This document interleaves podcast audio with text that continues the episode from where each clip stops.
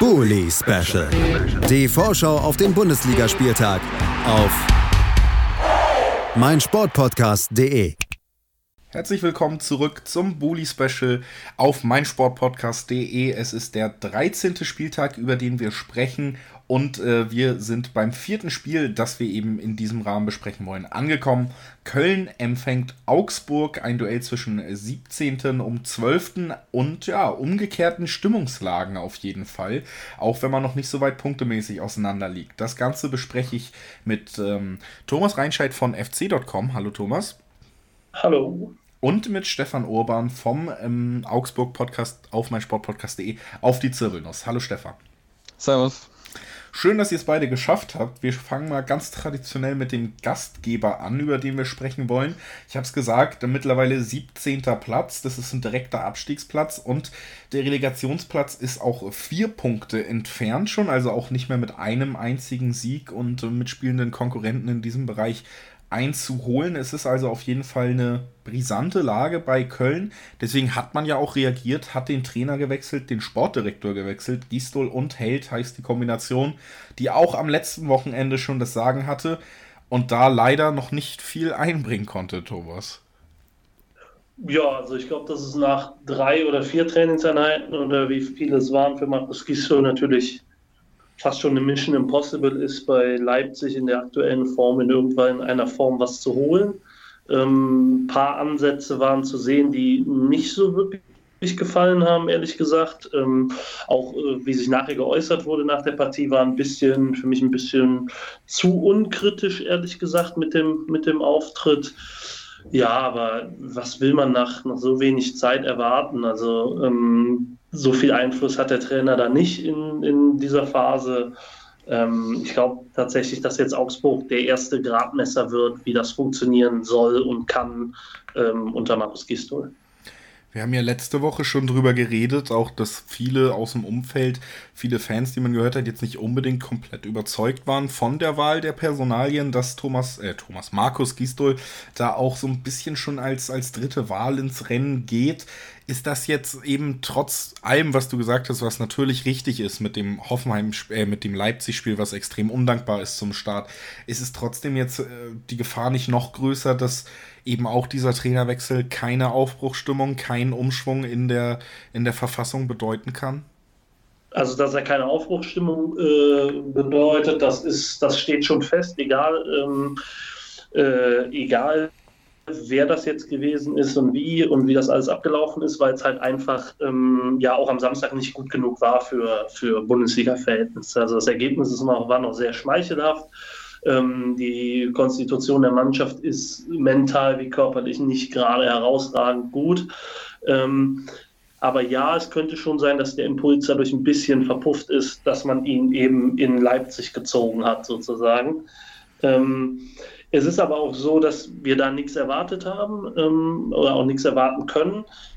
Dieses Heimspiel ist das Entscheidende und äh, oder ein Entscheidendes. Und ich glaube, dass es tatsächlich Leipzig nicht so wichtig ist, dass man jetzt sagen könnte, hm, ob der Trainer jetzt schon oder der Effekt eines Trainerwechsels jetzt schon weg ist. Glaube ich nicht. Ähm, dafür muss halt jetzt am Samstag eine Leistung her, die auch das Publikum mitnimmt. Das hat gegen Hoffenheim sehr gut funktioniert, fand ich. Ähm, war bei weitem nicht so katastrophal, jetzt auch wie die Beierlorzer Amtszeit so insgesamt wirkte. Ähm, dementsprechend mit dem Publikum im Rücken glaube ich schon, dass da was möglich ist, auch wenn Augsburg tatsächlich nicht zu unseren Lieblingsgegnern wird. Da freut er sich schon auf der anderen Seite. Nicht der Lieblingsgegner von Köln und zusätzlich tatsächlich auch, ich finde, schon im Aufschwung. Seit ich dieses Bully-Special hier als Moderator übernommen habe, Stefan, haben wir öfter darüber geredet, dass sich Augsburg so langsam zu stabilisieren scheint, was die Defensive angeht. Und äh, das hat sich eigentlich auch fortgesetzt, trotz kleiner Rückschläge und trotz ähm, Dynamiken im internen Gregoritsch. Wir haben darüber gesprochen, dass Augsburg immer mal wieder diese Unruhen hat, die eigentlich lange Zeit untypisch waren. Scheint das Team an sich auf dem Feld die Schritte nach vorne zu machen und jetzt eben auch den zweiten Sieg in Folge einzufahren. Und zwar, ja, zwar gegen ein indisponiertes äh, Hertha B S C, aber dennoch einen, ja, ich finde, vom, vom Ergebnis her, muss man sagen, beeindruckenden Sieg abzuliefern. Ja, also vor allem hat er zwei Tore gemacht vor der roten Karte, also äh, war es jetzt noch nicht so viel von dieser Überzahl. Aber klar, danach war dann das Spiel mit der roten Karte natürlich dann vorbei und deswegen sehe ich dann nochmal einen Schritt weiter nach vorne und jetzt kommt mit Köln mein Lieblingsgegner, weil es halt äh, immer so komisch läuft gegen Köln und wir dann äh, mit relativ wenig Aufwand unsere Tore machen.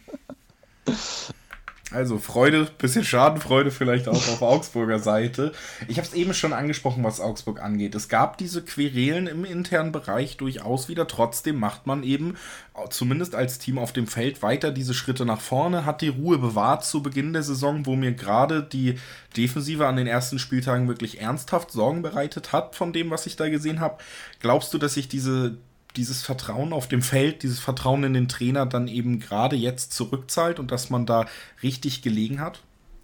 Ja, also es war auf jeden Fall notwendig, da jetzt äh, Geduld, Geduld zu haben, weil man halt ein bisschen die Saison rein nach und nach erstmal noch die, die einzelnen Spieler aufgekauft hat mit Lichtsteiner und Ulokai und Jedwai.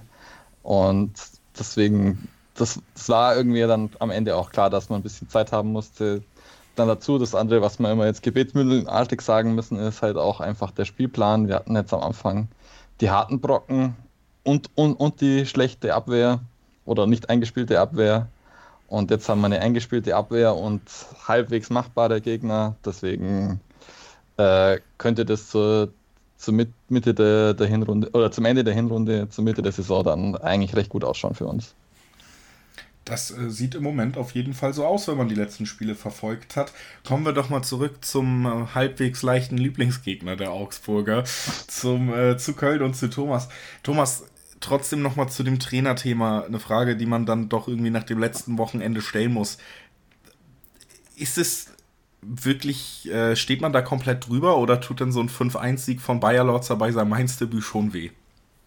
Ich glaube schon, dass es weh tut, aber ähm, man, so Quervergleiche sind äh, eigentlich aus meiner Sicht immer Humbug. Also das ist eine gänzlich andere Mannschaft, Mainz hat eine gänzlich andere Ausgangslage, weshalb sie ihren Trainer gefeuert haben. Man muss schlichtweg sagen, dass es mit Beierlorzer hier nicht gepasst hat. Ähm, das heißt nicht, dass er ein schlechter Trainer ist, das heißt auch nicht, dass er nicht woanders passen könnte.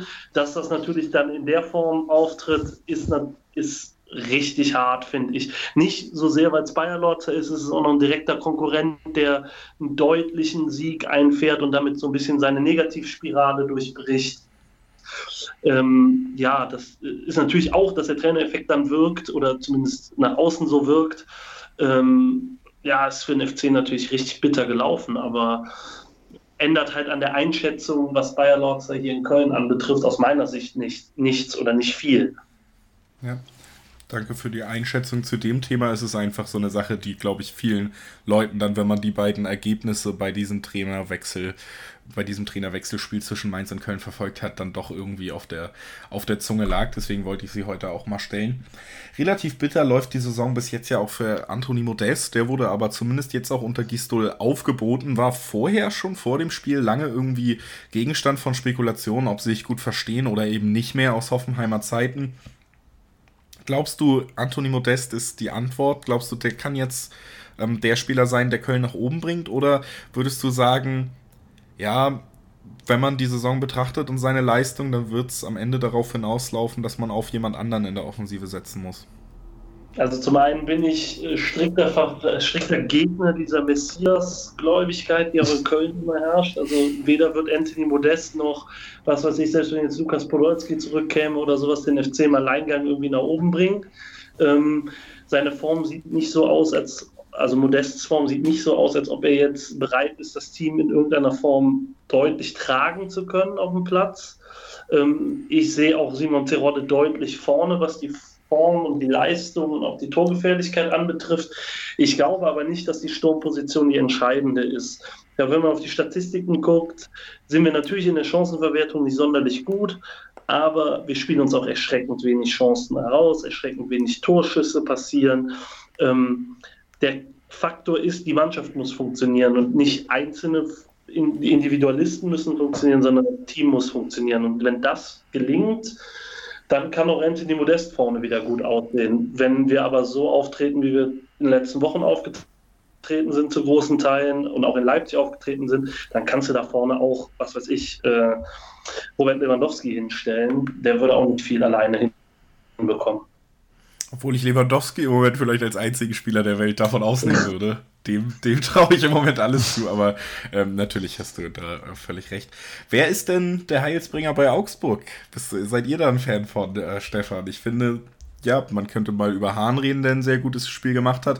Oder liegt das eben, auch wie Thomas gesagt hat, daran, dass im Moment das Team dann gut funktioniert, dass äh, Finnbogason zwar ausfällt, aber man da eben genau jetzt diese Mischung gefunden hat, die funktioniert, dass man da auf den Gregoritsch verzichtet, dafür einen Niederlechner hat, der das im, im Teamverbund halt viel besser macht, auch wenn die individuellen Qualitäten vielleicht gar nicht äh, so ungleich verteilt sind.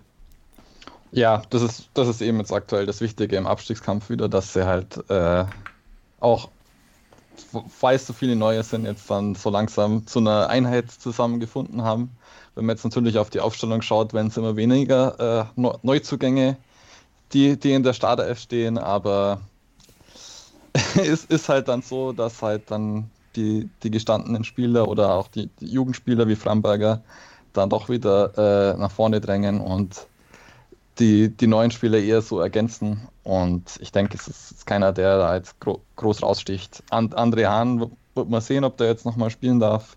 Bei Marco Richter war es jetzt eine, eine ordentliche Prellung, wo er da auf, auf den Oberschenkel gekriegt hat. Und muss man jetzt schauen, ob er überhaupt spielen kann. Das werden wir am Wochenende sehen.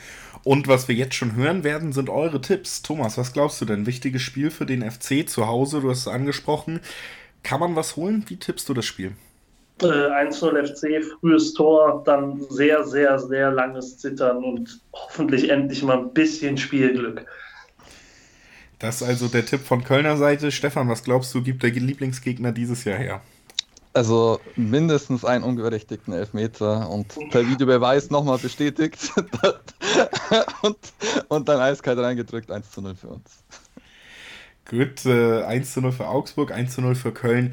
Ich äh, gehe da tatsächlich auch eher in Richtung Augsburg bei diesem Spiel, wenn ich finde es äh, beeindruckend, wie diese Schritte nach und nach gemacht wurden in der Spielentwicklung.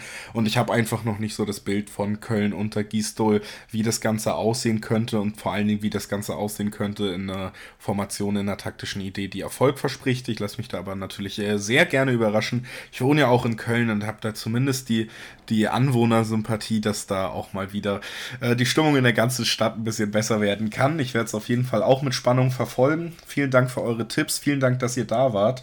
Äh, Thomas und äh, Stefan, danke euch. Gerne. Ich habe zu danken. Wir hören uns gleich wieder mit dem nächsten Spiel. Das heißt Paderborn gegen Leipzig. Bleibt also dran. Es lohnt sich auf jeden Fall. Bully Special. Die Vorschau auf den Bundesligaspieltag auf mein Sport Podcast Punkt D E. Die Zirbelnuss ist eine Wappenfigur in Form des... Auf die Zirbelnuss, der F C Augsburg Talk.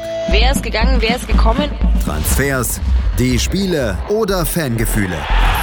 All das und mehr im F C A Talk. Optimal vorbereitet auf die Saison des F C Augsburg. Auf mein Sport Podcast Punkt D E.